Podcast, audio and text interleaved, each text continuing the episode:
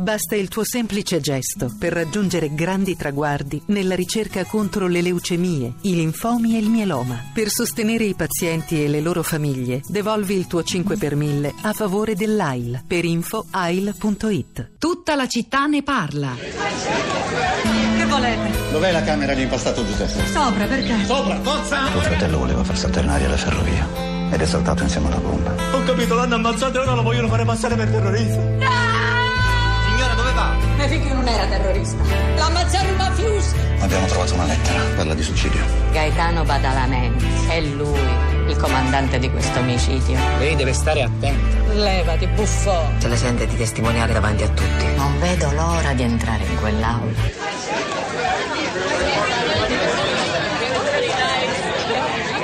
Ed eccola l'anticipazione della fiction su Rai 1 di cui è autore Diego da Silva con cui abbiamo appena parlato, inizierà il 10 maggio, Felicia Impastato, la madre di Peppino interpretata da Lunetta Savinio, la fiction è scritta da De Silva insieme a Monica eh, Zappelli diretta da Gianfranco Albano. Se volete saperne di più sulla figura di Peppino Impastato abbiamo appena reso disponibile da sfogliare sul nostro blog Peppino Impastato un giullare contro eh, eh, la mafia. E poi anche un materiale d'archivio nostro, del lavoro che tanti programmi di Radio 3 hanno fatto per parlare di mafia e di antimafia, le storie di quattro persone, quattro magistrati che hanno dedicato alla loro vita la lotta contro un'altra forma di criminalità organizzata che si chiama Camorra, Raffaello Maggi, Raffaele Piccirillo, Giovanni Conzo e Catello Maresca sono i protagonisti di un ciclo di passioni molto bello, molto importante che potete ritrovare sul nostro blog la città di curato da Francesco Neri. Arrivano tanti messaggi, tanto materiale, immagino anche molti commenti sui social network, Rosa Polacco.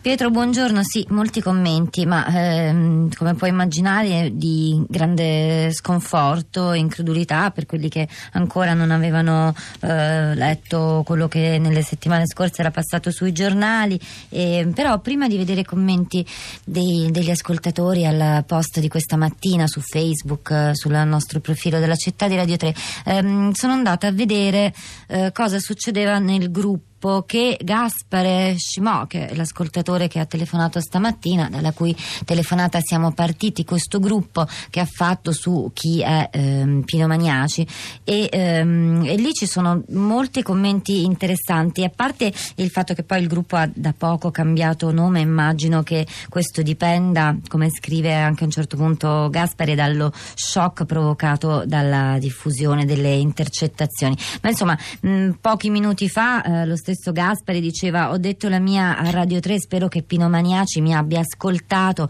e che in qualche modo dia a tutti quanti una, una spiegazione. Ma poi tra i vari post e commenti che ci sono su questo gruppo um, ce n'è uno um, interessante di Christian che vi invito ad andare a cercare. Scrive um, il problema il problema in cui noi siamo presi è quello della dialettica dei buoni e dei cattivi. La morale degli eroi crediamo alle storie che ci raccontano alle narrazioni dominanti perché ci tranquillizzano tranquillizza sapere dove sta il bene e dove sta il male. Se noi seguiamo il bene, allora ci sentiamo dalla parte giusta, con le nostre battaglie fatte tutte di parole, siamo un po' eroi, anche noi, ma la realtà è un fatto complesso, complesso e complicato.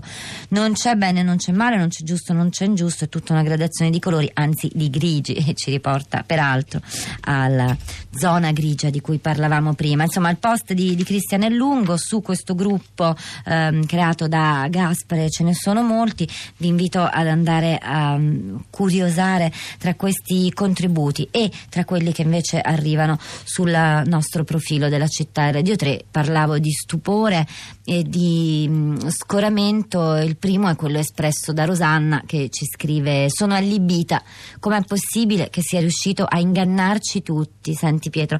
Per così tanto tempo ripenso alla vostra intervista alle interviste di Santoro e non me ne faccio una ragione. Tutto questo mi deprime. Aspetto con ansia l'inizio all'inizio della trasmissione, vi prego illuminatemi e magari Rosanna fossimo capaci di illuminarti. Poi ci sono questo. reazioni alle parole di Salvatore Lupo che ha detto che comunque insomma, il fronte dell'antimafia è più forte, l'abbiamo combattuta, in 30 anni si sono ottenuti risultati. Andrea da Perugia dice ma come la mafia sta arretrando, ma chi ha voglia di scherzare? Semmai si è evoluta, raffinata, internazionalizzata, i professionisti ne fanno parte, anche Ennio, la mafia non è solo Corleone, ha fatto scuola, si è diffusa nel tessuto sociale della nazione, ha subito una mutazione come un virus che non perde la sua potenza micidiale man mano che muta e si adatta adatta alle nuove eh, situazioni. C'è credo un ascoltatore collegato con noi per ora che si chiama eh, Rolando.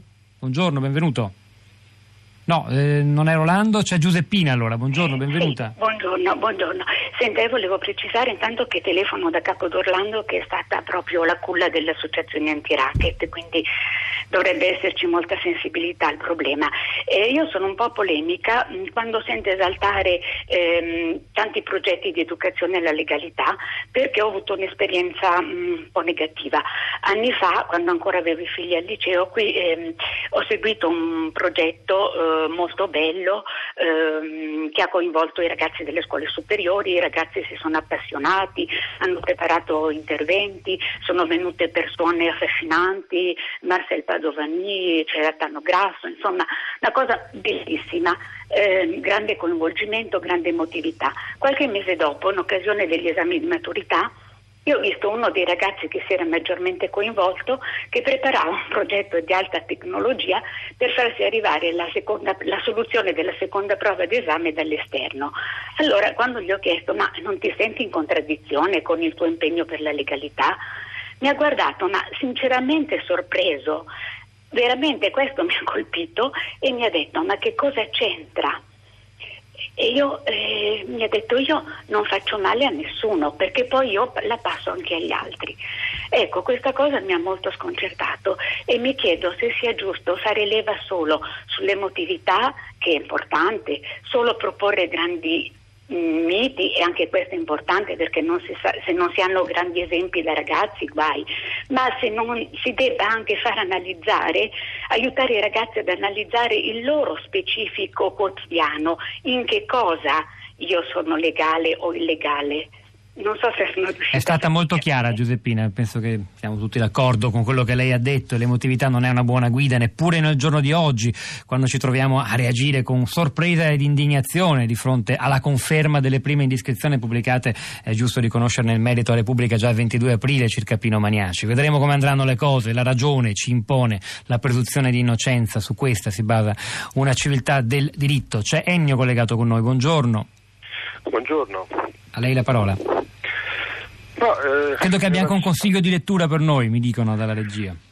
Ma sì, io qualche anno fa ho letto questo Il ritorno del principe di Saverio Lodato e Roberto Scarpinato e devo dire la cosa mi ha questa lettura mi ha abbastanza sconvolto perché mi ha fatto capire fino a che punto eh, le, la mentalità, i metodi e i meccanismi mafiosi sono penetrati all'interno del, di, praticamente di tutte le, le istituzioni dello Stato. Roberto Scarpinato è un altro magistrato antimafia tra i tre esatto. più noti, più esposti, più combattivi. Esatto, e questo mi ha dato da pensare appunto, fosse stato un, un signor qualunque, eh, magari la cosa mi avrebbe colpito di meno, ma venendo da quella fonte devo dire che mi ha parecchio sconvolto questa lettura, mi ha fatto capire che in queste condizioni la nostra società non va da nessuna parte, non va da nessuna parte di buono, diciamo. Ecco. Ma perché Ennio, ce lo dica?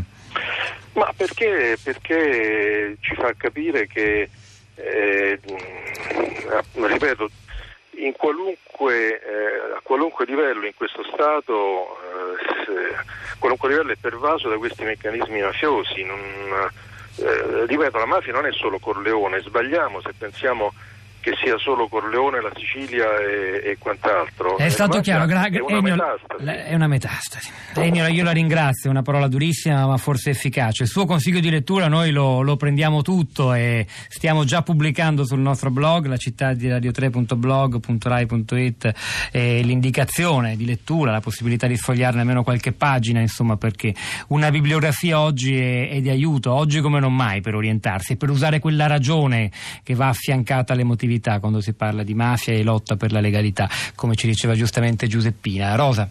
Allora, torno su Facebook con Daniela, mm, sono molti dubbi che si pongono gli ascoltatori. La cosa che mi sorprende e mi disorienta, com'è possibile che un giornalista di razza che conosce bene certi meccanismi e che si trova al centro dell'attenzione di numerosi nemici si esponga al rischio di intercettazioni affrontando argomenti tanto delicati attraverso canali che possono essere registrati ed era appunto una delle eh, cose che ci diceva all'inizio di questa puntata eh, Antonio Ingroia, avvocato difensore Pino Maniaci in questa vicenda. C'è mm, poi mm, qualche tweet, eh, quello di Ador che dice la presunzione di innocenza vale per i politici indagati in questi giorni ma non per Pino Maniaci e poi ancora Andrea c'è un'antimafia attiva in scuole e fabbriche nel volontariato spesso silenziosa ma viva e va salvaguardata dai falsi paladini Rosa, eh, nell'anticipazione del programma di, della puntata di oggi fatta a pagina 3 con Edoardo Camurri avevamo dato per certo che avremmo citato il nome di Leonardo Sciasci, in realtà non è accaduto,